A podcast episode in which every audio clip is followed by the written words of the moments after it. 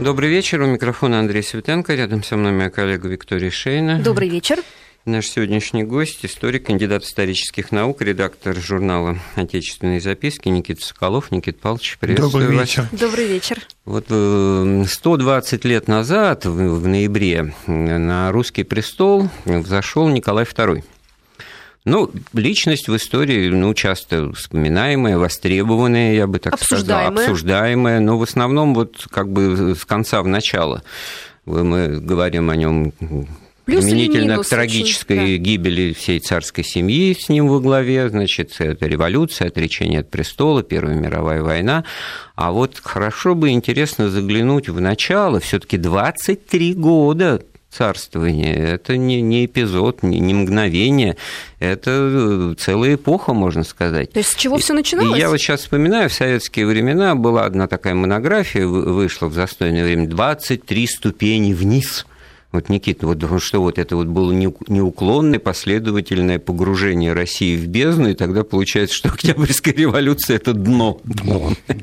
Хотя вот, вот как ре- реда- редак- так- тогдашние редакторы пропустили книгу с таким названием, сейчас непонятно. Хотя, в общем, все было выдержано. Ну как же, все крушение и разрушение. Вот о, Ни- о- о II не только как о человеке, о котором мы знаем, что он был прекрасный семьянин, фотограф, и любил жену и детей. И, в общем, это трагедия для политика, когда у него все хорошо в семье, потому что вот он начинает значит, делать неправильные вещи. Делами не занимается. занимается толком и правильно. Какой он был политик и был ли у него план?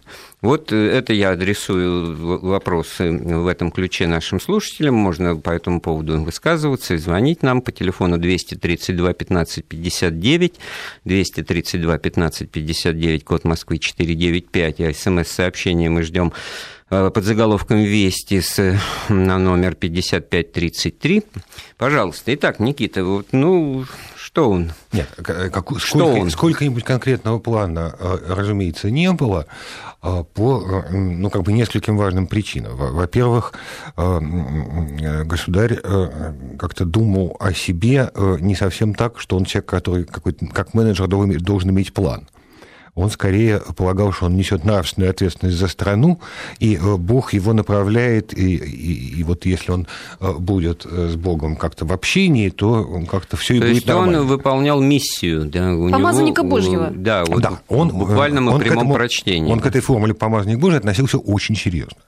Э, И действительно так и разумел свою должность. Э, При этом у него была некоторая э, важная вот как бы для него черта ментальная. Он считал себя обязанным следовать отцовской линии политической. Но не дедовской, да, именно Но не отцовской. детской, именно отцовской. Э, И это, собственно, он как-то... С этим он возошел на престол. Это в его программном заявлении было. Да, вот это вот, э, но только надо объяснить, что вот эта замечательная его э, речь перед депутацией э, дворянства, земства и городов... Это которая- январь 1895 Да. года, это программная речь, мы вот давайте про это скажем, потому что я уверен, мало кто в курсе, да. Да, Э, надо же сказать, э, прежде чем мы это процитируем, сказать, с какими ожиданиями было связано в стране вошествие нового государя. Э, Ведь Александр III, отец Николая II, довел страну до глубокого кризиса. Э, Вот через- так вот, ни разу не Хотя воюя. фигурирует миротворец, как в Единственное истории, царствование да. в истории России, когда не было войн, когда э, родилась эта знаменитая формула у России только два союзника, армия и флот, что в Европе ни одна пушка не выстрелит без нашего разрешения, и, пускай там в Париже подождут, пока русский царь Якушков наловит, да? Вот Да, это- да, да. Вот, вот Да. все вершины могущества, а вы Обратной- говорите кризис. Обратной стороной этого э, могущества была стагнация полная э, в отношении внутренней политики и в отношении развития хозяйства, э, что привело э, к тяжелому голоду 1891-93 годов, который охватил 32 губернии Европейской России. И тогда это была большая редкость голод. да? Э, Голод в тогдашнем понимании не был большой редкостью. Э, Периодически голодовки бывали, ну, там раз в 20, раз в 15 лет. Кстати, к концу э, века они стали чаще, и в начале 20 века еще посещали. Но только надо иметь в виду, что никоим образом голод 91 года не похож на голод там, который могут вообразить себе наши слушатели. Ну, то, что Голод века. Голод советской эпохи, Ага. да. Э, Потому что, э, разумеется, никто никого не ел. э, И, и- Ну и- ладно, тут не, не, и- не, впору язвить, ну что такое, И от лечебное голод, недоедание, Нет, так от сказать, голода не- диета. Значит, случаев голодной смерти не было зарегистрировано ни одной. Голодом в административной практике имперской России называлась ситуация, когда крестьянин для того, чтобы прокормить свое семейство, должен распродавать основные фонды. То есть инструменты, материалы, то, без чего не может... То есть, когда разрушается хозяйство. Ответственное э, слово «голод», и потом ты на- играла пропаганда на том, что, а как же, не угодно ли? Ну да, вот это вот надо повторять, что в царское время голод называл, голодом Хорошо, нам- назывался совершенно другое. И на- тем не менее, поскольку люди тогдашние не знали, что бывает голод в Поволжье... И, и- и- Что это, в принципе, возможно? Да, и что может быть такое, как в 1932 году на Украине, поскольку они этого не знали. Ну, понятно, а потом снизу постучали, оказалось, что это не Да. дно. Да. Нам звонят уже, давайте мы послушаем нашего э, слушателя. Добрый вечер. Здравствуйте, Игорь. Здравствуйте. Игорь, да? Мгм. Д- Добрый вечер. Меня зовут Игорь, город Москва. Я вот э, позволю не согласиться, знаете, в чем?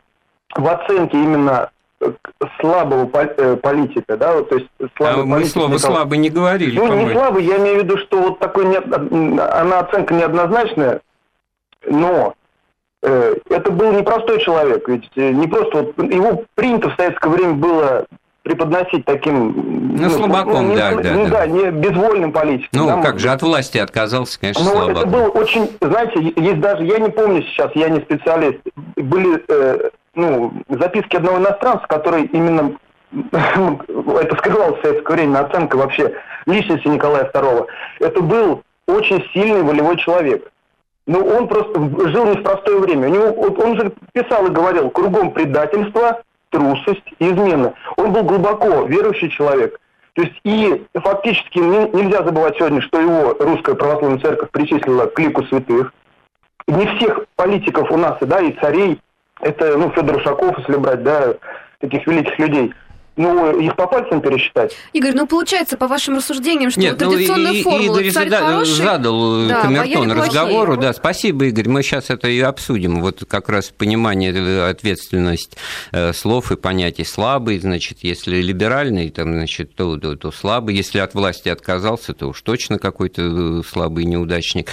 Наверное, и правильно то, что по характеру он был и волевой, и несгибаемый, и упрямый, и, так сказать, уговорить его в чем то было достаточно трудно, вот в силу своих, своего мессианства, наверное, так.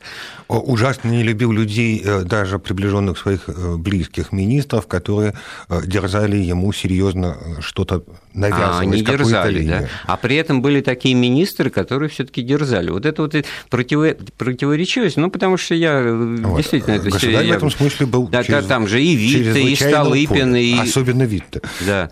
И вот и получается интересная вещь. Значит, э, император, который своей программной речью, давайте все таки мы об этом упомянули, заложил вектор развития, ну, Дайте еще стопроцентно. д- д- два Да. слова о том, э, О голоде. Да, почему так важна была эта речь, в, какую, в каких обстоятельствах она сказалась. Так вот, э, потребовалась э, государственная система помощи э, голодающим, оказалась недееспособной, которую накануне передали, ограничивая права земств, существенным образом ограничили права земств в Да, оказании ну, то есть помощи. администрирование И не пере- сработало. И передали да? новому институту земских начальников, которые по существу были восстановлением помещичьей власти в деревне. То есть это такой помещик, который получал административное право, э, одновременно административное в отношении крестьян и судебные некоторые функции. То есть такой новый... Это такой помещик-директор э, со- колхоза. Да. Э, Ну, и многие это воспринимали как восстановление прежде помещичьей власти в деревне. Вот в значительной части функции э, помощи голодающим легли на них, и они их саботировали. И оказалось невозможно земскими силами преодолеть этот саботаж, э, поскольку невозможно было даже организовать э, координацию работы земств в нескольких губерниях. Это был почему закон они Ну хорошо? Никита, но вот у меня перед глазами В результате- цитата из Победоносцева, который вот про эти вещи не пишет. Он пишет там о болтовне городской молодежи, интеллигенции, которые с каким-то раздражением против молодого государя восприняли его, так сказать, вот э, впечатляющую речь, и вот это вот, значит, ну, как бы на понятный язык перевод. Вот не нравится это студентикам, интеллигенции, они хотят э, свободы, политических прав, а, а народ ну, рукоплещет тому, что сказал государь, что он полную ответственность берет, и вот эти вот все несбыточные, то есть бессмысленные мечтания об участии представителей земства в делах внутренних, внутреннего управления надо отбросить, пусть все знают, что я, посвящая все свои силы благу народному, буду охранять начало самодержавия,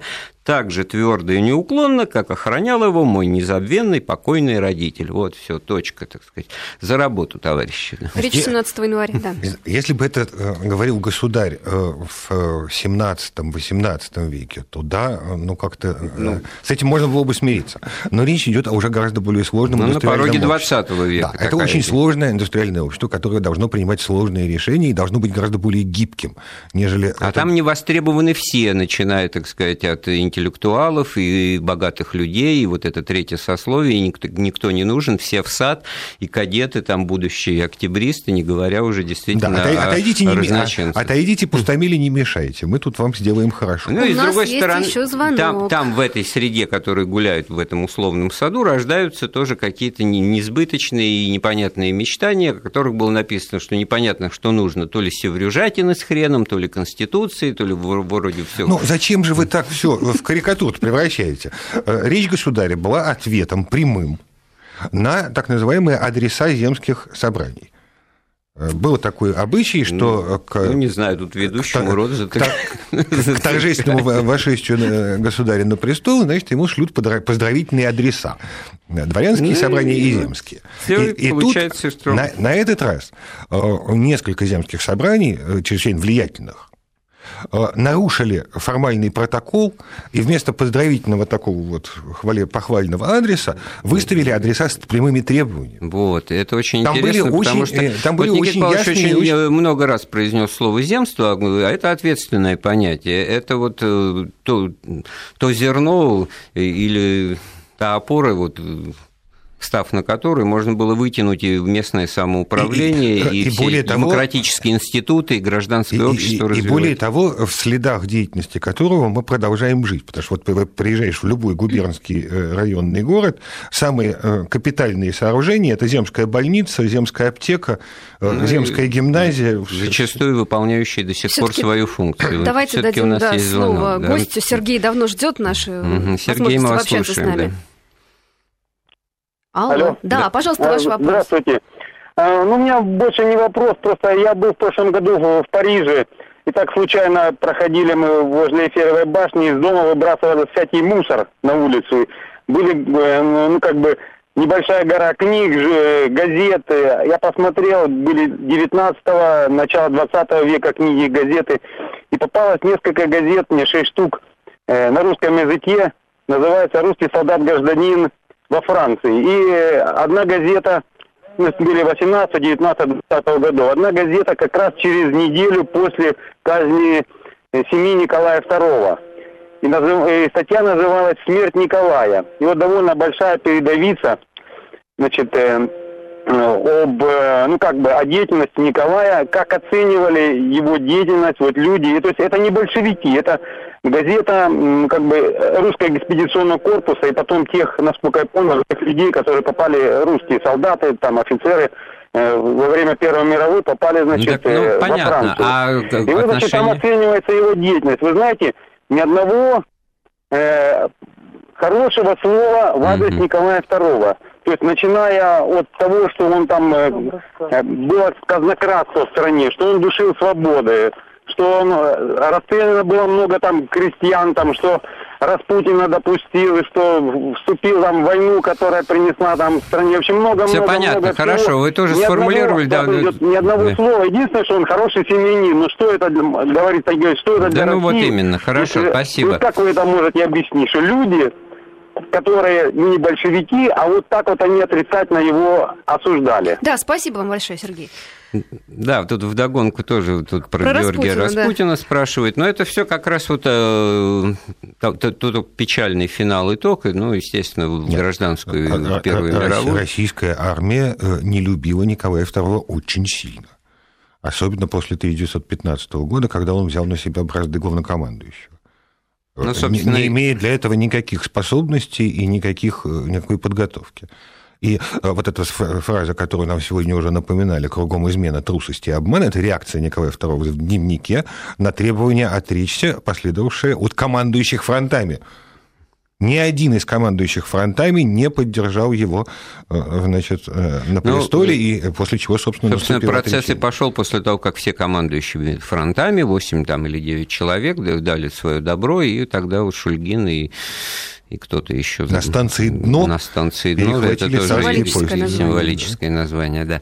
Но это мы все скатываемся к печальному это, трагическому это финал. финалу да. а мы но мы же пытаемся как-то объективно разобраться, разобраться э, не надо мне на каждом ну, а слове тут, помогать. Тут надо сказать, Спасибо. что этот финал, он... Конечно... Ну, у нас заложен этот вектор, вот он в январе 95 -го года 1800 сказал и, и получил, ну, правда, не сразу, там, а через 20 лет.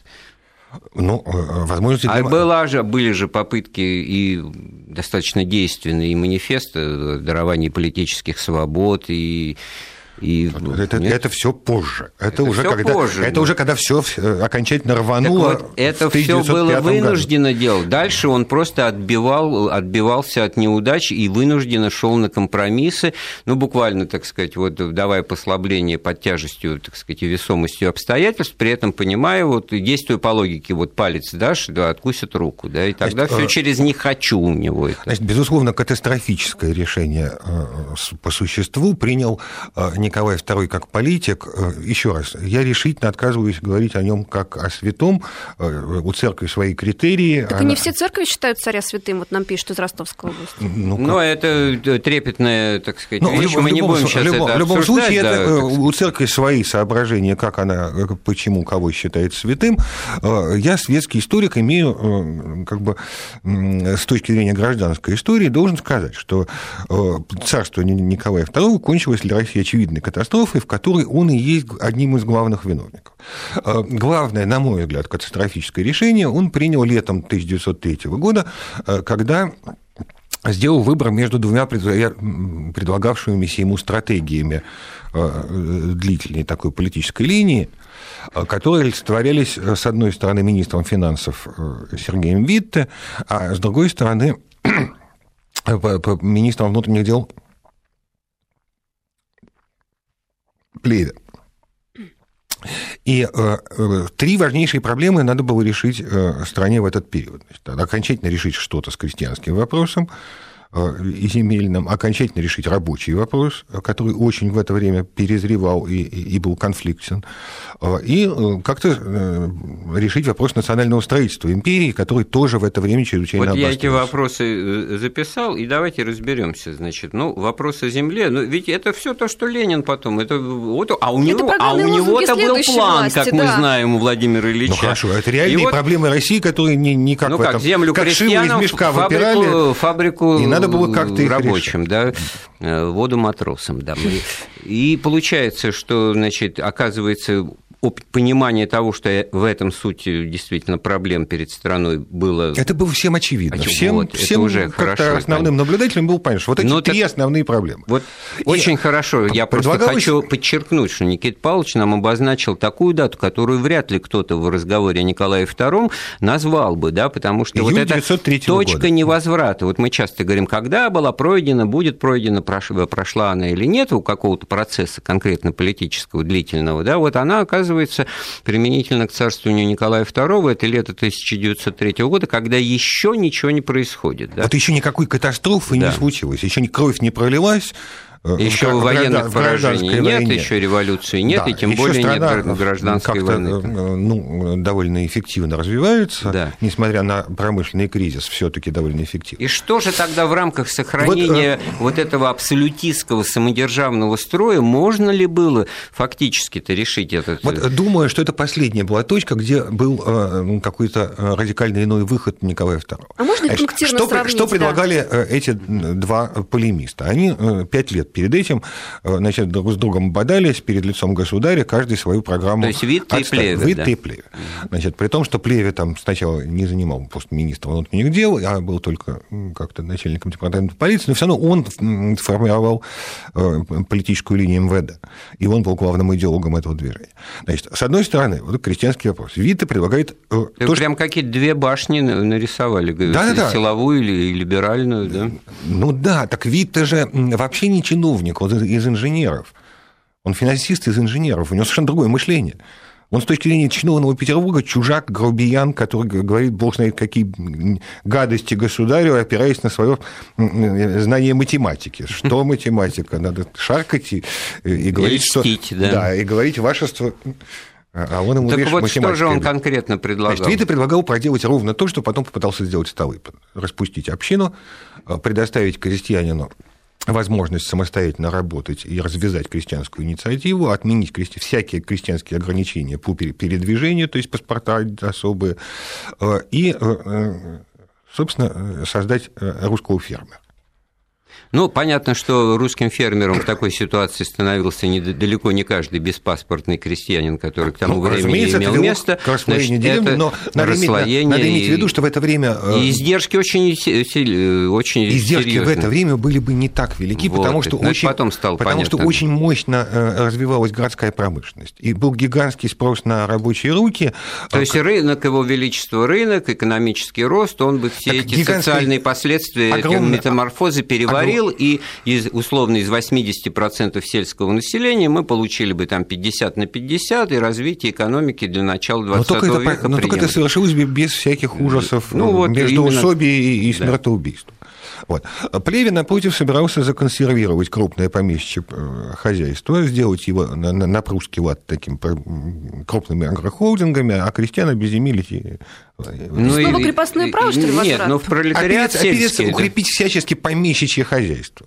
А Дав вот ему всячески... сельский пролетариат, это на примере Италии, хорошо, крупные хозяйства, там в домах прилично живут эти вот э, батраки, и, в общем-то, они, так сказать, никакие не крепостные, ну, вот это живут в фермерском, латифундистском хозяйстве своего хозяина, значит, трудятся, гарантии имеют в этом смысле, кров над головой, пищу нормальную. В общем, сделаем паузу, осмыслим вот это прекрасное будущее, послушаем новости. Да, сегодня мы обсуждаем царствование Николая II с точки зрения того, каким он был э, политиком, государственным деятелем, какие у него были замыслы, так сказать, по, по части руководства страной. И у нас есть звонок, да, Виктория? Александр, Александр да, на, на проводе. Да, добрый день. Алло, здравствуйте. Да. Пожалуйста, ваше э, мнение, вопрос. У меня один вопрос, мне очень нравится все время слушать вашу передачу. Э, такой вопрос, я уже там мнение услышал некоторых слушателей, и кое-что вот э, мне как раз не совсем понятный такой момент один есть по поводу отречения Николая II, насколько я вот знаю, как бы везде там, э, ну его как такового документа этого так э, собственноручно подписан никто не видел. Но якобы есть такое отпечатано на, на машинке и карандашом. А, то есть вот вы... все. На самом деле это так или к, нет? К тому, что, может быть, и не, не отрекался? Ну, да? к тому, что он, может быть, не отрекался, потому mm-hmm. что, ну, как, как бы, ну, вот я, насколько везде вот так вот узнаю, на самом деле такого как будто бы документа нету в природе. Только отпечатанный на машинке, ну, как mm-hmm. в походных mm-hmm. условиях, и подписан карандашом. То есть могли бы сделать. Ну, ну что ж, мы сейчас нашему гостю, а я напомню, что у нас в гостях спасибо. историк, да, спасибо вам, Александр, а у нас в гостях Никита Соколов, историк и специалист по истории России как раз вот конца 19-го, начала 20 веков. Что вы нам ну, скажете ну, на это? Нет, документ, безусловно, Документик. есть. Э, документ э, государем подписанный. Э, вот. Другое дело, что и даже есть страшная ну, история... Не чернилами. И даже страшным с ним связанная история. Историки пострадали за то, что его хоронили. Дело в том, что он как-то не был известен советской власти mm. до 29 года. Потом выяснилось, что он спокойно лежит в Пушкинском Даже доме, не на спецхране, да? Ни в каком не в спецхране, а в Пушкинском доме Академии наук, и, и из-за этого завертелось страшное академическое дело, про которое разгромили всех историков, за то, что они скрывали важные документы. Mm. Вот. Это был один из поводов для начала академического ну, дела да. против историков. Нет, конечно, был, было отречение. Другое дело, что оно с формально-юридической точки зрения не безупречно. Во-первых, почему-то она адресована начальнику штаба. Вот. Во-вторых, государь отрекся не только за себя, а но, и за, сы... но и за сына, чего совсем российские законы не позволяли. Угу.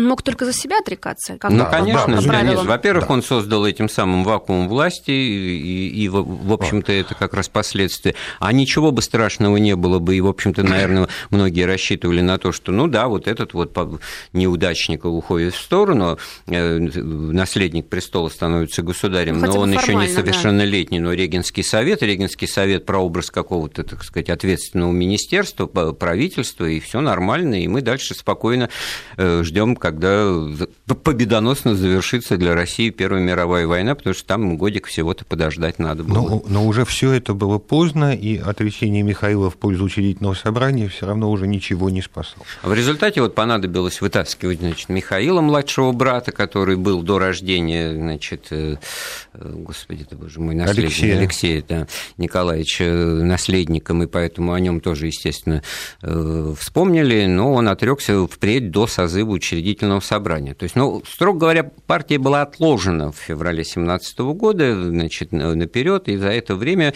ну, и понятно, почему там Ленин говорил в свое время, завтра будет поздно, потому что завтра были выборы в учредительное собрание, которые, тем не менее, состоялись, несмотря на взятие власти большевики большевиками. Их проиграли большевики их проиграли с треском, с треском получив свои 24% голосов законных. Вот. И, и пришлось, значит, все уже разгонять учредительное собрание силой. И это уже немножко другая история. Нам-то интересно вернуться вот в ту точку невозврата летом 1903 года, когда действительно предлагали еще в спокойной, стабильной ситуации Николаю II устами Витте э, план преобразований, то есть решение земельного вопроса, рабочего вопроса э, и самый, национального самый вопроса. Важный... Давайте не забывать, вот это очень интересно. Да, давайте что... мы вернемся в эту да. точку. И, значит, э, подорвался режим все-таки на рабочем вопросе, который э, надо было как-то решать. Русский рабочий уже был рабочий закон фабричный, но спорные случаи, ну, как-то сложно разрешались, нужны были какие-то инструменты для разрешения вот, конфликтов нанимателя с работником. И Витте отстаивал совершенно европейскую либеральную точку зрения, что правительство не должно быть судьей в этих отношениях.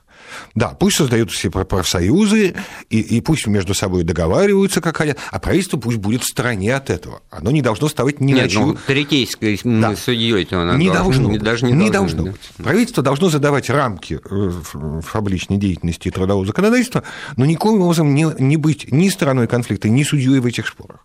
Это пусть они решают сами. Пусть они между собой договариваются, как в Европах, профсоюзы. Ну, в Европах-то договариваются, а у нас-то нет. У нас Обуховская так оборона так 1903 запрещены, года. Запрещены были рабочие союзы. Они считались так. стачкой, э, таким же сговором, как монополистический сговор, запрещенный для фабрикантов. Ну, Любая хорошо. стачка а запрещалась. А предлагал, значит, не бояться стачек и забастовок, а предлагал относиться к ним как к элементу, как к элементу борьбы, борьбы за свои права субъектов, хозяйствующих субъектов. А, э, радикально, принципиально противоположную позицию занимал Плеев по этому поводу. Он считал, что полиция должна быть защитником интересов рабочих. Это рабочих? Рабочих. Вы не оговорились? Интересно, Нет, совершенно не оговорился. Совершенно не оговорился. Что защищать интересы рабочих против фабрикантов должна полиция, то есть Министерство внутренних дел. Она должна быть судьей в этих спорах и по своему разумению должно решать эти трудовые конфликты. То есть Зубатовщина это оттуда? Зубатовщина растет ровно вот, э, не настоящий профсоюз, а полицейский, полиции подогреваемая организация, через которую полиция решает эти споры. То есть, как бы ментально, если не сказать идейно, силовые структуры, органы, полиция, они на стороне трудящихся, а, а олигархи, капиталисты и прочие нечисть, это исключительные для них соображения охранения классовый чуждый элемент. Исключительные соображения охранения государственного порядка. Вот, потому что государство нас по, по природе природе своей не капиталистическое, а какое-то вот такое, значит, иск... нет, нет, оно иск... на других вот исконных основаниях, там, связи, ну, которые утрачивалась, но на эту связь-то опирались между, так сказать, от Бога к царю, от царю к народу и обратно, самодержавие, православие, народность, никто же не отменял этих постулатов. Ну что, и послушаем. Третий да. чрезвычайно важный пункт о национальном строительстве. Да, это... Значит, Витте был э, сторонником, э, значит, его вечно ругали, что он через своих этих самых э, банкиров вечно то самое потакает евреям, и что он защитник евреев. Витте как-то честно спросил государя-императора еще Александра Третьего, можете вы всех евреев утопить в Черном море? Государь сказал, что нет, это для него шаг непозволительный. Тогда сказал он, их надо уравнять в правах. То есть Всех российских подданных да. надо уравнять в правах. Имелись в виду не, не только евреи. Вита считал, что значит, всякие вот национальные ограничения, их уже было много. Э, не только для евреев. Для евреев просто самая знаменитая была черта оседлости и процентные нормы гимназические и университетские. Но... Же поляки какой-то налог платили, да, а, после польского восстания? Ограничения года. весьма значительные были в Финляндии, в Польше, и на Кавказе, э, в Средней Азии. То есть никакого административно-территориального передела, там, значит, образования каких-то на национальных да, основаниях не, значит, не предлагалось, ви, да, ви, предлагалось нет, решать нет, вопрос нет. через персонали, значит, индивидуально. Вита да. предлагал решать э, вопрос чисто либо либеральным способом, предоставив всем э, гражданское равенство. И дальше, пожалуйста, соревнуйтесь. Кто у вас там в Калуге будет владеть заводами, мусульмане, э, русские или католики, это совершенно Ну, это неолиберальная концепция, когда не, не важно, какой веры человек, важно, чтобы он был Предоставить будущее хороший. свободному соревнованию культур. Вот. Э, Плеве был твердым сторонником русификации. И поэтому, как только э, значит, они уже разодрались окончательно, и в июле 1903 года э, Николай II отправил в отставку Витта и поручил сформировать, собственно, основную стратегическую линию Плеве. Вот тут началось вот. создание эффективных ну, рабочих полицейских организаций, угу. давление э, на армянскую церковь, давление на финнов, после чего с тихой Финляндии сделал с пороховой бочкой. То есть, э, ну, победила и, э, точка да, или линия на консервативное года развитие. Плеве довел страну до взрыва. А хотя пытались они сделать Зачем? ровно наоборот. До такой, ст... до такой степени, что потребовалась маленькая победоносная война с Японией, чтобы ага. канализировать этот внутренний взрыв вовне. Ну, заодно вы объяснили причины начала русско-японской войны в двух словах. У нас есть звонок, и уже давно ждет нас, да? Сергей, по-моему, Сер... ждет нас. Да, добрый вечер. Добрый вечер. А, но все-таки это, это получается в себе до того, что а, Николай II считал свою власть данной от Бога, что а, он, получается, этот, а, верен на, на 100%, что его не сместят никогда ничего, потому что он думал, что а, это Бог дал ему власть. Ну да, это да, спасибо, вы вот этот императив. А вопрос, угу. Да, да, пожалуйста. А вот Михаил, он хотя бы получает власть, э, получает трон. Или ему оповестили только после того, как Николай II э, отрекся от власти? Ну, к нему ну, поехали, ну, когда... Да, разумеется, после... к Михаилу поехали э, как, э, после того, как в его пользу отрекся Николай II, но было понятно, что не по своим личным качествам, не по своему весу в политической системе, не по своей известности в стране Михаил страсти утихомирить не способен, и он это как-то смиренно признавал свою неспособность э, стать на это место и тихо отрекся впредь до учредительного собрания, которое, должно, было, которое mm. должно было установить порядок управления в стране, а может быть, оно и, и вернет монархию, а может, не вернет монархию. Это все. Ну, вот это, кстати, то немногое разумное, на мой взгляд, что было решено вот, ну, 1 марта там, 17 года по старому, по новому стилю, ну, весной, короче, во время февральской революции, это отложить вопрос и вынести его на всенародное голосование. Друг Другое дело, что это надо было, так сказать, приблизить по времени эти выборы, как мне кажется, не назначать их там на ноябрь, на декабрь. Ну, или уже прямо объявить, что они, э, выборы учительных собраний состоятся не ранее окончания войны. А то ведь очень легко оказалось да. запутать историческое сознание. На то оно и временное правительство было. Временность его определялась впредь до созыва учредительного собрания, который какое-то постоянство должен был вести. большевиков поначалу называлось временным. Вот. Ну, это, это вот быстрее от этого отказались отказались. Успеем еще один звонок до Да, новостей? ну, может быть, Федор нам задаст вопрос, а ответим после выпуска новостей. О, к Нет, да, Федор. Звонок. Ну хорошо, значит, э, а у нас-то есть время еще подвести итог вот э, э, этой точки невозврата, значит, лета 1903 года, которые победили условно консерваторы, да, сторонники, так сказать, закрепления этих ну, устоев. Ну, такая партия полицейского усмотрения. Но в которой, как мы выяснили, были очень интересные, так сказать, детали в отношении к классовой структуре общества, так сказать, и полиции как выразитель интересов э, рабочих. Э, рабочего класса, значит, и отстаиватель их прав в спорах трудовых с капиталистами. И поэтому Поэтому, значит, ну, получилось-то ровно наоборот. Сначала неудачная русско-японская война, плавно перешедшая, переросшая значит, в первую русскую революцию. Послушаем новости и продолжим потом разговор. Ну, возвращаемся в историю, к разговору об, о Николае II. У нас есть звонок, по-моему, Евгений, Евгений. да? Вы с нами? Да, добрый вечер. Да, добрый вот вечер. что вы хотели? А, вы знаете, мне хотелось бы, э, может быть, маленько провокационный вопрос ну, задать.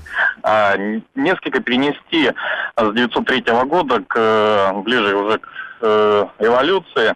Насколько повлияло вот э, ленинский так называемый вагон, то есть который прошел из Германии. Э, ну да, засланные казачки, была, да. Была война, uh-huh. то есть, и, э, вот знаете, э, момент, почему провокационность вопроса, подавляющее большинство революционеров, которые прибыли в Россию, то есть это были евреи, и они же стали потом самыми кровавыми палачами тех всех событий, которые захлестнули страну. И ну, понятно, это понятно. либо удивительное. Весь подтекст что, понятен, да. Хорошо, Евгений, спасибо. Значит, но главная соль вопроса в том, насколько была инспирирована вот эта смута, так сказать. Нет, э, нет, нет? ну никак. Нет. Или это, там уже все было готово. Люб, любой историк будет э, Против... врагом конспирологии всегда. Угу. Такие крупные э, массы народа и такие крупные катаклизмы никакой, никаким заговором не совершаются. Ну, нет, но все таки как-то трудно себе представить, что все пошло бы, так сказать, быстро и определенно в известном смысле, если бы не окажись ни Каменев, ни Зиновьев, ни Троцкий, там, значит, и, и с другой стороны Ленин, Сталин и, и, и, и прочие представители других национальностей, но главное, что они были революционеры, отпущенные но, на свободу но, да, но в при... силу амнистии, провозглашенной но, но, но временным правительством. В, в, в апреле, когда Ленин приехал в, в Петроград, у, него, у большевиков не было никаких шансов. Вот, и поэтому выступление и, на броневичке это, это, это, это, это позднейшее, так сказать, ну, это... Нет, он с броневичка выступал, но народу при этом было совсем немного, и совсем невелика была ажиотация, и совсем немного было сочувствующих. Понятно, хорошо. Ну, вы ответили. Весной 17 -го года вы... большевики были ничтожной политической силой. И только... Ну, 24 тысячи или на даже... всю страну. На всю страну, да. И, и понятно, что только какой-то полноценное это, развитие и ситуации. И только промахи Временного да, правительства и военные неудачи. Ну хорошо, у нас все-таки мы больше о промахах Николая II. Так вот, в чем э, промашка-то дальше была? Вот манифест 17 э, октября 1905 года о даровании политических прав и свобод русскому народу, это что вынуждены, вот потому что это вынужденная мера, это был экспромт вообще, это Ведь, совершенно не, вклад, не укладывалось в концепцию мессианского управления страной. Существенное различие, когда э, значит, права э, приобретаются в ходе нормального мирного законодательства или когда они э, выбиваются вот таким вот в ходе А в чем это существенное различие? Да? Потому что меняется тональность разговаривающих собеседников. И э, вот первая Государственная Дума, которая собралась, э, она совершенно не была законодательным органом, несмотря на то, что избирательный закон был, в общем, довольно консервативный. И там да, значительное было большинство крестьян, э, и э, помещики были хорошо представлены, а рабочие плохо. Вот. Тем не менее, э, именно в силу того, что это ну, что там, митинговая активность и никакого Дума созидательного считает, начала. Дума считает себя не законодательным органом, а революционным органом.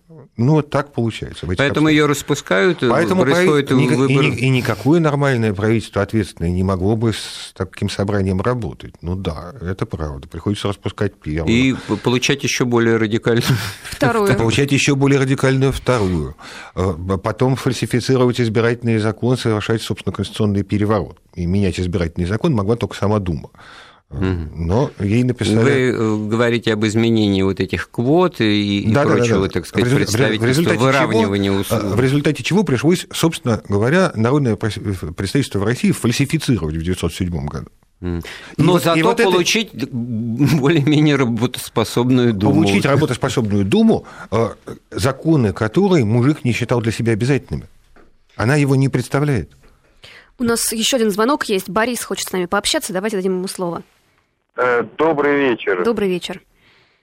Мне вот вопрос такой исключительно. А правда, что из-за амбиций Николая II Россия вступила во Вторую мировую войну? Первую mm мировую, извините. Mm-hmm. А, потому что хотела короноваться в Константинополе. Это ну, просто один из там, споров, который постоянно возникает, да?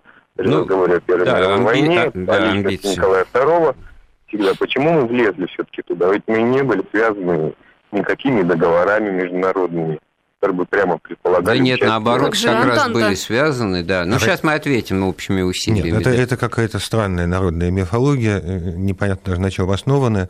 Э, э, Николай II, конечно, не хотел войны лично никак, и сделал как-то довольно много, хотя и не очень удачно, чтобы как-то ее предотвратить или, по крайней мере, оттянуть.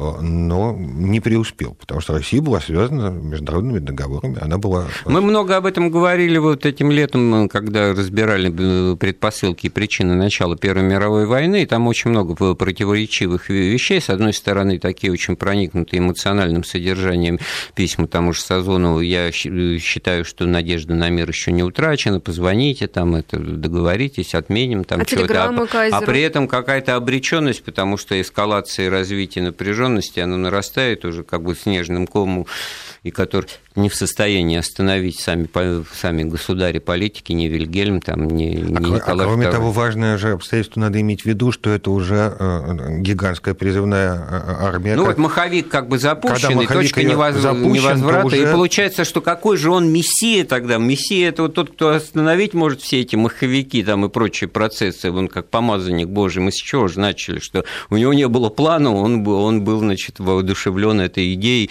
а, ну, решая что-то в рамках своей семьи, а он воспринимал страну как свою семью. Он там хозяин земли русской написал, значит, во время переписи. Ну вот и будь ты хозяином, чего ж ты вот в какой-то момент превращаешься просто в политика, который говорит, я бы, может, и хотел, но процессы уже зашли а хозяйство далеко, такое сложное, да. что не, воз... не подлежат, вот как-то вот не управляются так быстро державные воли. А и в результате мы там еще вот про Распутина могли да, бы и генералы, говорить. и генералы говорят, что нельзя да? остановить мобилизацию, раз ее начавший. Или ее надо начинать, или ее А потом, потом начальник остановить. генштаба Янукович, по-моему, говорит, я, я тогда трубку брошу, отключите пойду поговорю, связь. отключите связь, а то он сейчас перезвонит, через две минуты даст обратный приказ. Это, а уже... это смешной эпизод. Пришлось в генеральном штабе отключить телефон в Зимний дворец, чтобы, очередное... чтобы не, последовала, не последовала отмена э, приказа о мобилизации. Ну что, у нас еще Артем есть, да, на связи, да? да? Артем, Добрый вечер. Добрый вечер. Если можно покороче, у нас всего 4 минуты. Да, два коротких вопроса. А, первый вопрос. А, вы указали три точки невозврата правления Николая II. Хотелось бы спросить, могли бы вы туда добавить еще вступление в Антанту? И второй вопрос по поводу Существовало ли вообще в Российской империи юридически такое понятие, как отречение?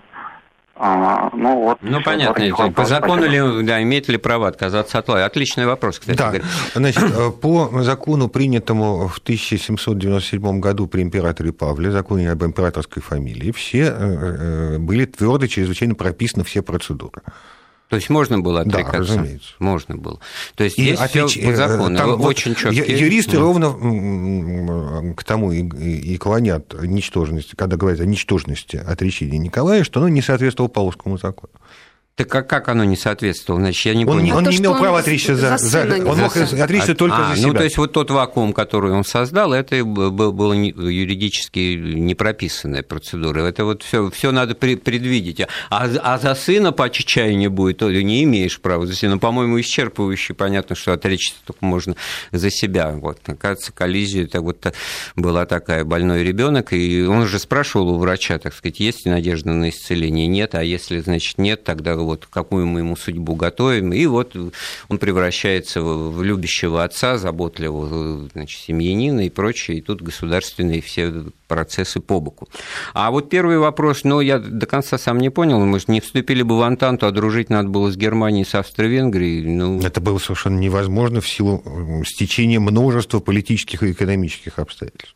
То есть э, тот расклад, та блоковая позиция, После... та, та реал-политик, на которой строилось все в начале 20 века, оно другого, так сказать, Гер... варианта для э, России не предусматривало. Германия была очень долго, э, ну, сначала германские княжества, главным образом Пруссия, были в течение 200 лет российским верным союзником, но после объединения Германии и после Берлинского конгресса, когда Германия решительно заявила претензию на главенство на Балканах и Ну, тут уже, так сказать, тот, и кто ближе, сильно, стал и сильно наступила на ногу российской да, дипломатии, да. вот тут... Поэтому дружить да, там, через центр Европы, как бы баланс, вот Франция, это Англия один момент. Второй момент, это, конечно, торговая война с Германией, которая ведется все 80-е а вот, годы при помощи тарифов. Вот Алексей у нас на связи, если там буквально 20 секунд, если нету, да. Ну, хорошо, значит, а зато мы остались в эфире и можем подвести спокойный итог разговору. Мне очень радостно, что мы сформулировали эту вот вещую точку невозврата, которая, как всегда, вот в истории лежит еще в относительно тихих, спокойных временах, в данном случае это лето 1903 года, применительно к царствованию Николая II, когда можно было вектор развития в другую сторону направить. Но все таки вот буквально за 30 секунд, а можно ли было решить решить э, рабочие вопросы и земельный вопрос как-то, так сказать, по-другому. Все равно только революционный выход напрашивался. Да нет, ну, ну для, этого, для, для этого нужна просто некоторая дистанция. У Столыпина, э, который пытался сделать практически то же самое в земельном вопросе, но не в рабочем, не, в, рабочем, не в национальном, да, да. Э, уже просто не было времени. Ну и, и несмотря на это, он все-таки много сделал. Он говорил о 40 годах спокойного развития, а у них было, а их ему не дали. Не дали, но все-таки 10 лет было, а у нас времени тоже уже теперь нет. Спасибо большое. У нас был в гостях историк Никита Соколов. Эфир подготовили, провели Виктория Шейна, Андрей Светенко. Слушайте Вести ФМ.